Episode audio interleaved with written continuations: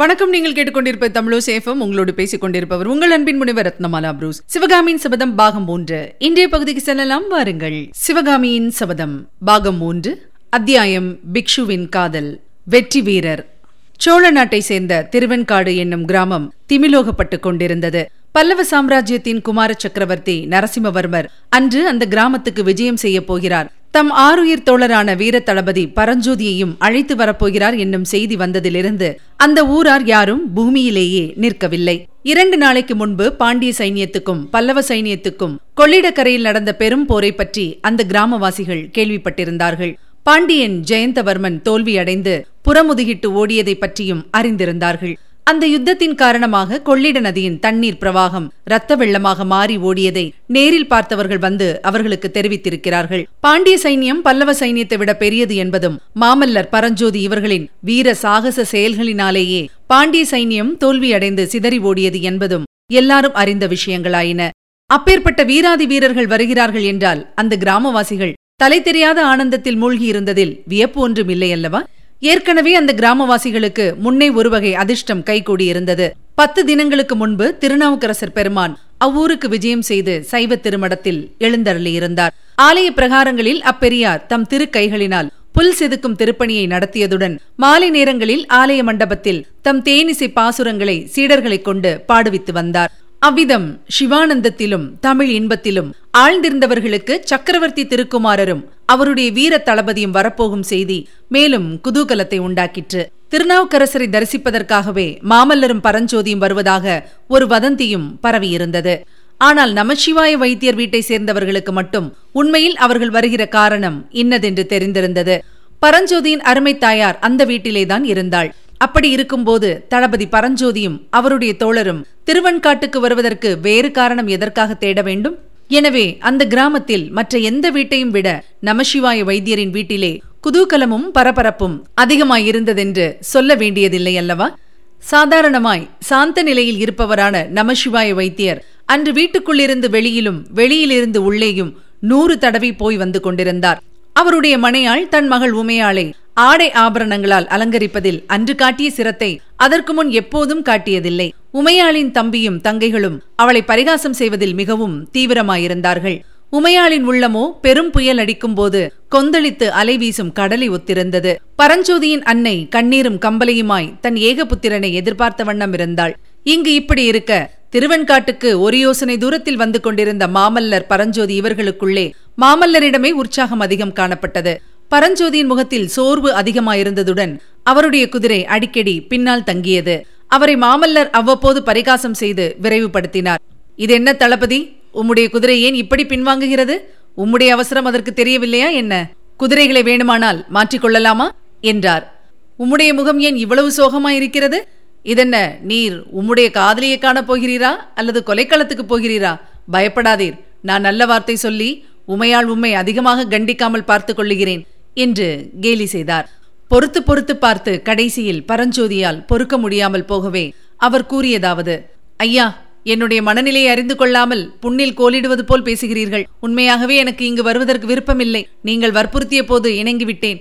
ஏன் இணங்கினோம் என்று இப்போது வருத்தமாய் இருக்கிறது. உங்களுக்கு புண்ணியமாய் போகட்டும். இப்போதாவது நான் திரும்பி போவதற்கு அனுமதி கொடுங்கள். தாங்கள் எனக்காக சென்று என் தாயாரை பார்த்து, நான் சௌக்கியமாய் இருக்கிறேன், ஆனால் அவருக்கு நான் கொடுத்த வாக்கை நிறைவேற்ற முடியவில்லை, ஆகையால் அவரை பார்க்க வெட்கப்பட்டு கொண்டு வராமல் நின்றுவிட்டேன் என்று சொல்லிவிடுங்கள். இவ்விதம் உணர்ச்சி ததும்பிய குரலில் பரஞ்சோதி கூறியதை கேட்டு மாமல்லர் சிறிது திடுக்கிட்டார். தளபதி, உம்முடைய தாயாருக்கு நீர் என்ன வாக்குறுதி கொடுத்தீர்? அதையே நிறைவேற்ற முடியவில்லை என்று கவலை கொண்ட குரலில் வினவினார்.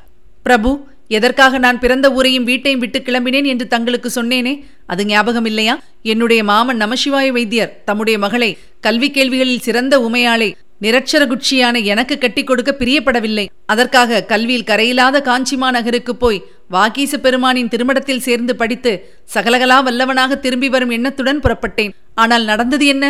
போனது போலவே நிரட்சரகுட்சியாக திரும்பி வந்திருக்கிறேன். திருநாவுக்கரசர் பெருமானை கண்ணாலே கூட பார்க்கவில்லை என்று பரஞ்சோதி சொல்லி வந்தபோது நரசிம்மவர்மர் கலகலவென்று சிரித்தார். பல்லவகுமாரா, தங்களுடைய சிரிப்பு என் உள்ளத்தில் நெருப்பாய் எரிகிறது. வடக்கு போர் முனையிலிருந்து சக்கரவர்த்தி என்னை தங்களிடம் அனுப்பிய போது தங்களை எனக்கு கல்வி கற்பிக்கும்படியாக சொல்லி அனுப்பினார். ஆனால் தாங்கள் எனக்கு கல்வி கற்பிக்கவும் இல்லை, நானாக ஏட்டை கையில் எடுப்பதற்கும் விடவில்லை. எப்போதாவது சிறிது நேரம் கிடைத்தால் அந்த நேரத்தில் ஆயனரின் குமாரியை பற்றி பேசி பொழுதுபோக்கிவிட்டீர்கள். ஆ, ராஜகுலத்தினரைப் போல் சுயநலக்காரர்களை நான் கண்டதில்லை என்று சோகம் ததும்பிய குரலில் பரஞ்சோதி சொல்ல, அதை கேட்ட குமார சக்கரவர்த்தி இன்னும் உரத்த சத்தத்துடன் சிரித்தார். மாமல்லரும் பரஞ்சோதியும் திருவெண்காட்டை அடைந்த போது கிராமத்தின் முகப்பில் அவர்களுக்கு சிறப்பான வரவேற்பு காத்திருந்தது. அப்போது மாமல்லருக்கு முன்னொரு நாள் மண்டபப்பட்டு கிராமத்தில் நிகழ்ந்த வரவேற்பு காட்சியும், அன்று ஆயனரும் சிவகாமியும் முக்கியமான வரவேற்புக்குரியவர்களாக இருந்ததும், தம்மை இன்னார் என்று தெரிவித்துக் கொள்ளாமல் அவர்களை பின்தொடர்ந்து சென்றதும் ஞாபகம் வந்தன. ஆஹா, அதற்கு பிறகு எத்தனை எத்தனை சம்பவங்கள் நிகழ்ந்துவிட்டன! இதற்குள்ளாக கண்ணபிரான் மண்டபப்பட்டு கிராமத்துக்கு சென்று கொள்ளிடக்கரை சண்டையை பற்றியும் பாண்டியன் புறமுதுகிட்டு ஓடியதை பற்றியும் சொல்லியிருப்பான்.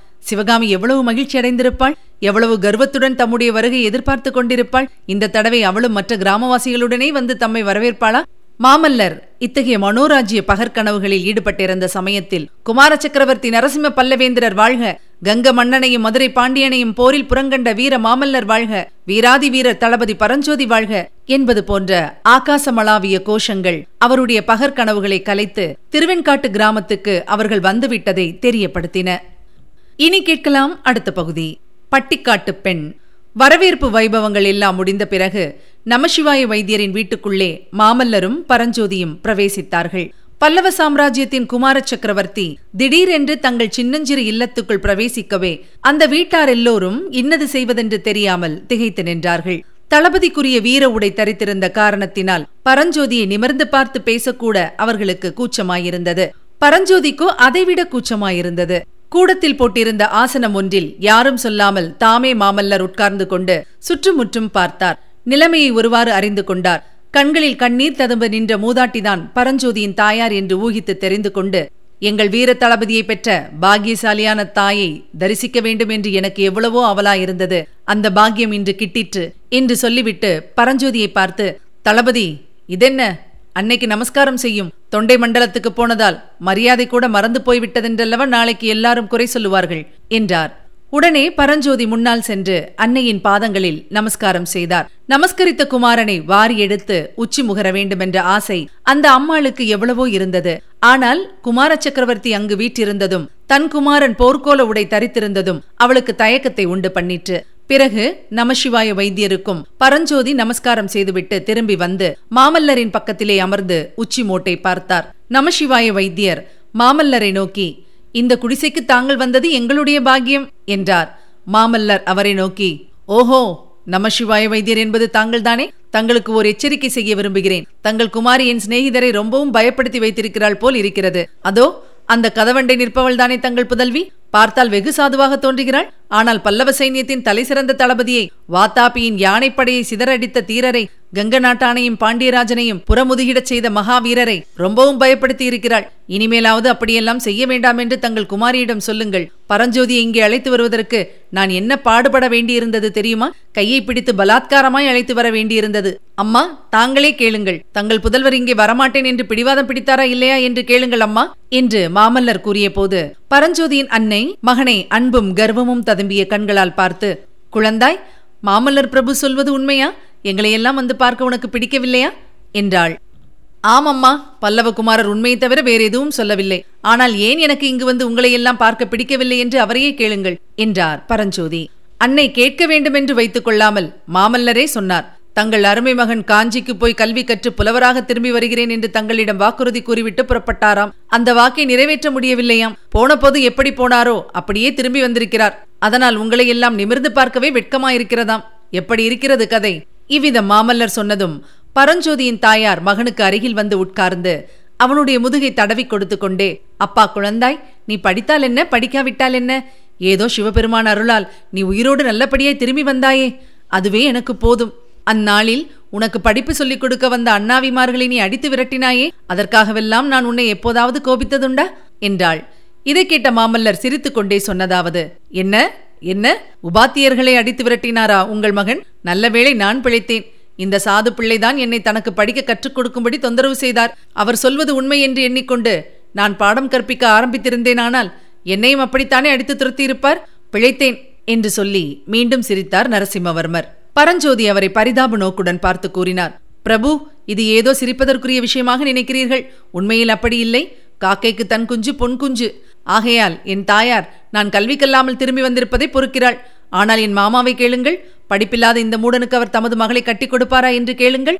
நமசிவாய வைத்தியரும் அந்த பரிகாச பேச்சில் கலந்து கொள்ள எண்ணி, என்னை கேட்பானேன்? கல்யாணம் பண்ணி கொள்ளப் போகிற பெண்ணையே கேளுங்களேன். அவளுக்கு சம்மதமாயிருந்தால் எனக்கும் சம்மதம்தான் என்றார். அச்சமயம் ஏதோ கதவு திறந்த சத்தம் கேட்கவே எல்லோரும் அந்த பக்கம் நோக்கினார்கள். உமையாள் கதவை திறந்து கொண்டு உள்ளறைக்கு போய் கொண்டிருந்தாள்.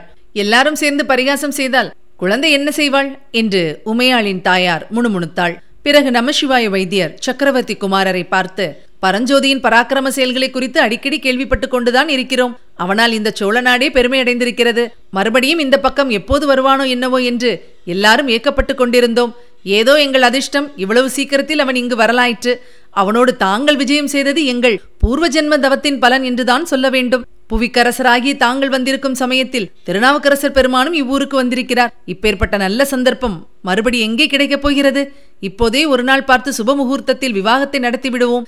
உமையாளையும் உங்களுடனே அழைத்து போய்விடுங்கள் என்று நமசிவாய வைத்தியர் கூறி நிறுத்தினார். அப்போது மாமல்லர், பார்த்தீர் அல்லவா தளபதி, எப்படியும் உமக்கு கல்வி கற்பித்து புலவராக்கி விடுவது என்று தெரிகிறது. வேறு எந்த உபாயமும் பயன்படாமல் போகவே அவருடைய மகளை கொண்டே உமக்கு கல்வி போதிக்க தீர்மானித்திருக்கிறார். ஆஹா, கடைசியாக நீர் அடித்து துரத்த முடியாத உபாத்தியாயர் ஒருவர் உமக்கு ஏற்பட போகிறார் அல்லவா என்றதும் ஸ்திரீகள் உட்பட எல்லாரும் கொல்ல என்று சிரித்தார்கள். பிறகு குமார சக்கரவர்த்தி நமசிவாய வைத்தியரை பார்த்து, ஐயா, அதெல்லாம் முடியாது. பல்லவ சாம்ராஜ்யத்தின் வீர தளபதிக்கு தலைநகரத்திலே சக்கரவர்த்தியின் முன்னிலையிலேதான் கல்யாணம் நடைபெற வேண்டும். இது என் தந்தையின் ஆக்ஞை. காஞ்சிக்கு நாங்கள் போனவுடனே ஆள் விடுகிறோம். எல்லாரும் வந்து சேருங்கள். இன்னும் ஒரு விஷயமும் சொல்லி வைக்கிறேன். அப்படி ஒருவேளை உங்களுடைய குமாரி கல்வி கேள்விகளில் வல்ல புலவரைத்தான் கல்யாணம் செய்து கொள்வேன் என்று பிடிவாதம் பிடித்தால் அதற்கும் வழி இருக்கிறது. காஞ்சியில் எங்கள் குலகுரு ருத்ராசாரியர் இருக்கிறார். வயது தொண்ணூறு தான் ஆகிறது. தாடி ஒரு முழ நிலத்துக்கு குறையாது. அவர் அறியாத கலையோ அவர் படியாத ஏடோ ஒன்றும் கிடையாது. அவரை வேண்டுமானாலும் உங்கள் புலமை மிகுந்த மகளை கல்யாணம் செய்து கொள்ளச் செய்கிறேன் என்று பலத்த சிரிப்புகளிடையே கூறிவிட்டு, தளபதி வாரும் போகலாம், திருநாவுக்கரசரை தரிசித்து விட்டு வரலாம் என்று சொல்லிக்கொண்டே எழுந்தார். மாமல்லரும் பரஞ்சோதியும் நாவுக்கரசர் பெருமானை அவர் தங்கியிருந்த திருமடத்தில் பார்த்துவிட்டு திரும்பி வந்தவுடன் பரஞ்சோதியின் தாயார் அவருடைய கையை பிடித்துக்கொண்டு, இங்கே வா தம்பி, ஒரு சமாச்சாரம் என்று உள்ளறைக்கு அவரை அழைத்து கொண்டு போனாள். அங்கே தரையில் படுத்து தேம்பிக் கொண்டிருந்த உமையாளை காட்டி, பார்த்தாயா, உன்னுடைய பரிகாச பேச்சு இந்த பெண்ணை என்ன பாடுபடுத்தி இருக்கிறது, இப்படி செய்யலாமா அப்பா என்றாள். பரஞ்சோதி மனம் விலகியவராய், ஐயோ, இது என்ன பழி, நான் ஒன்றும் பரிகாசம் செய்யவில்லையே என்றார். செய்ததையும் செய்துவிட்டு இல்லை என்று சாதியாதே.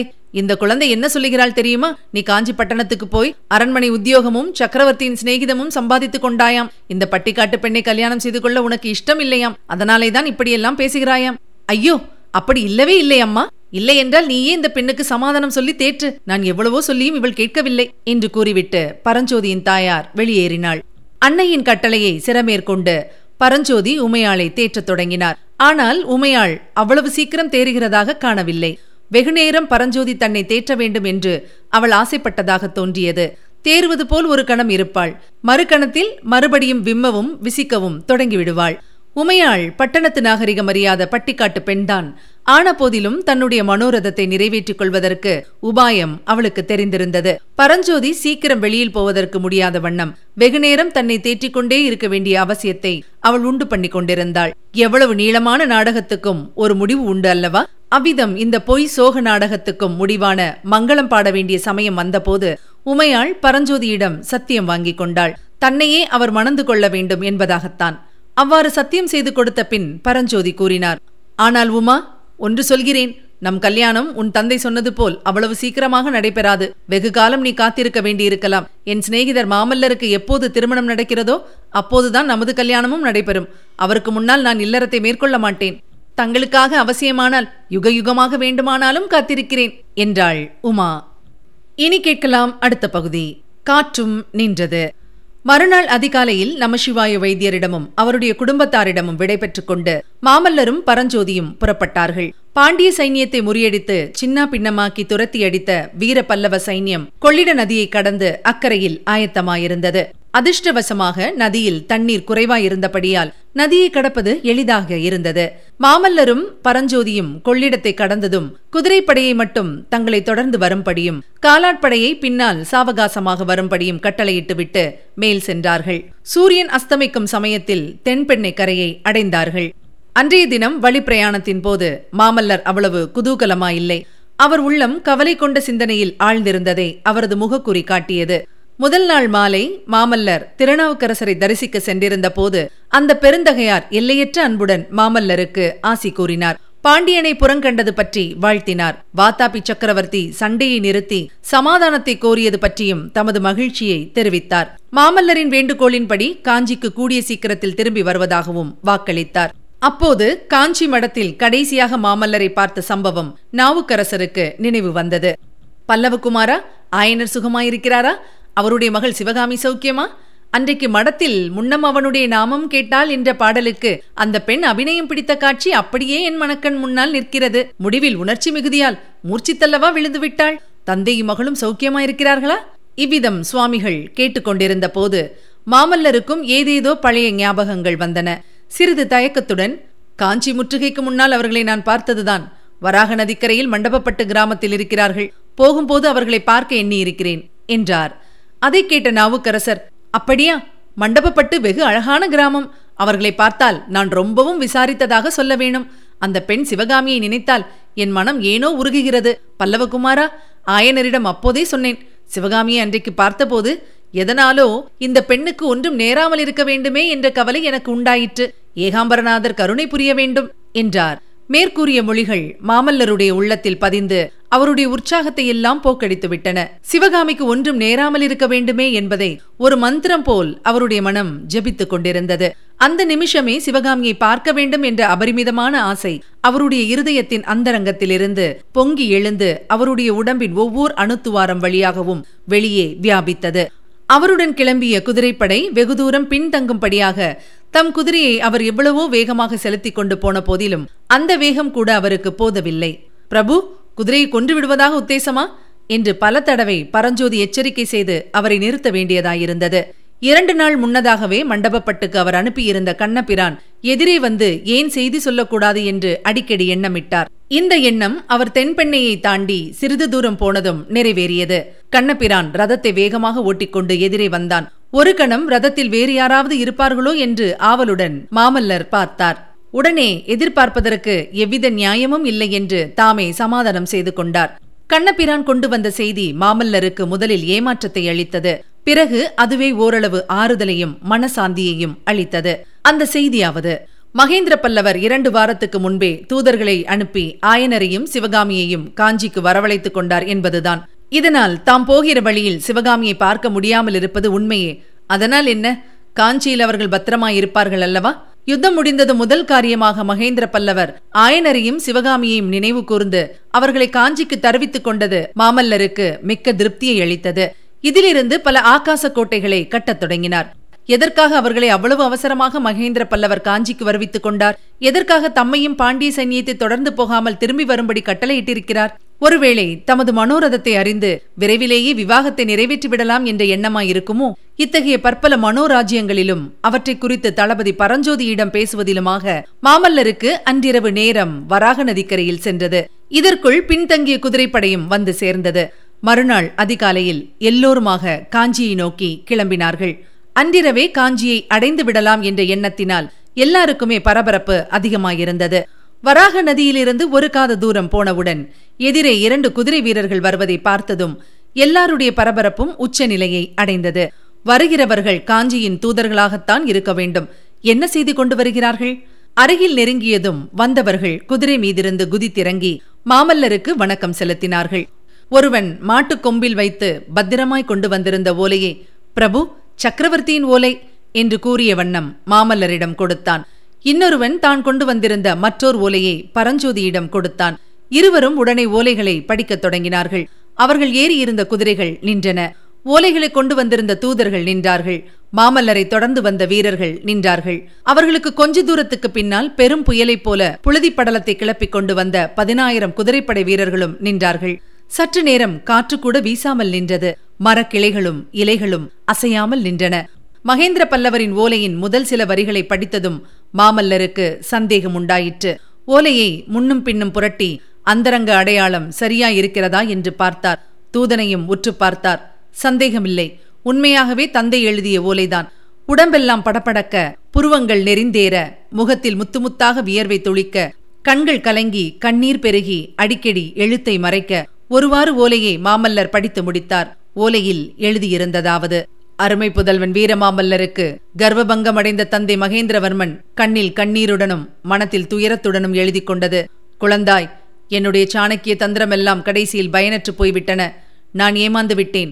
உன்னுடைய நேர்மையான யோசனையை கேட்காமல் போனதற்காக அளவற்ற துயரமடைந்திருக்கிறேன். மகனே, அந்த பாதக புலிகேசி என்னை வஞ்சித்து விட்டான். இரண்டு வாரம் காஞ்சி அரண்மனையில் விருந்துண்டு நட்புரிமை கொண்டாடி சல்லாபம் செய்துவிட்டு போனவன் மகத்தான துரோகம் செய்துவிட்டான். தொண்டை மண்டலத்து கிராமங்களையும் பட்டணங்களையும் கொளுத்தவும், சிற்பங்களையெல்லாம் உடைக்கவும், குடிகளை இம்சிக்கவும் அந்த மூர்க்க ராட்சதன் கட்டளையிட்டிருக்கிறானாம். ஐயோ குமாரா, எப்படி உன்னிடம் சொல்வேன்? பல்லவ ராஜ்யத்தின் சிறந்த கலைச்செல்வம் பறிபோய்விட்டதோ என்றும் ஐயுறுகிறேன். மாமல்லா, என்னை மன்னித்துவிடு. இதோ என்னுடைய தவறுகளுக்கு பிராயச்சித்தம் செய்து கொள்ள புறப்படுகிறேன்.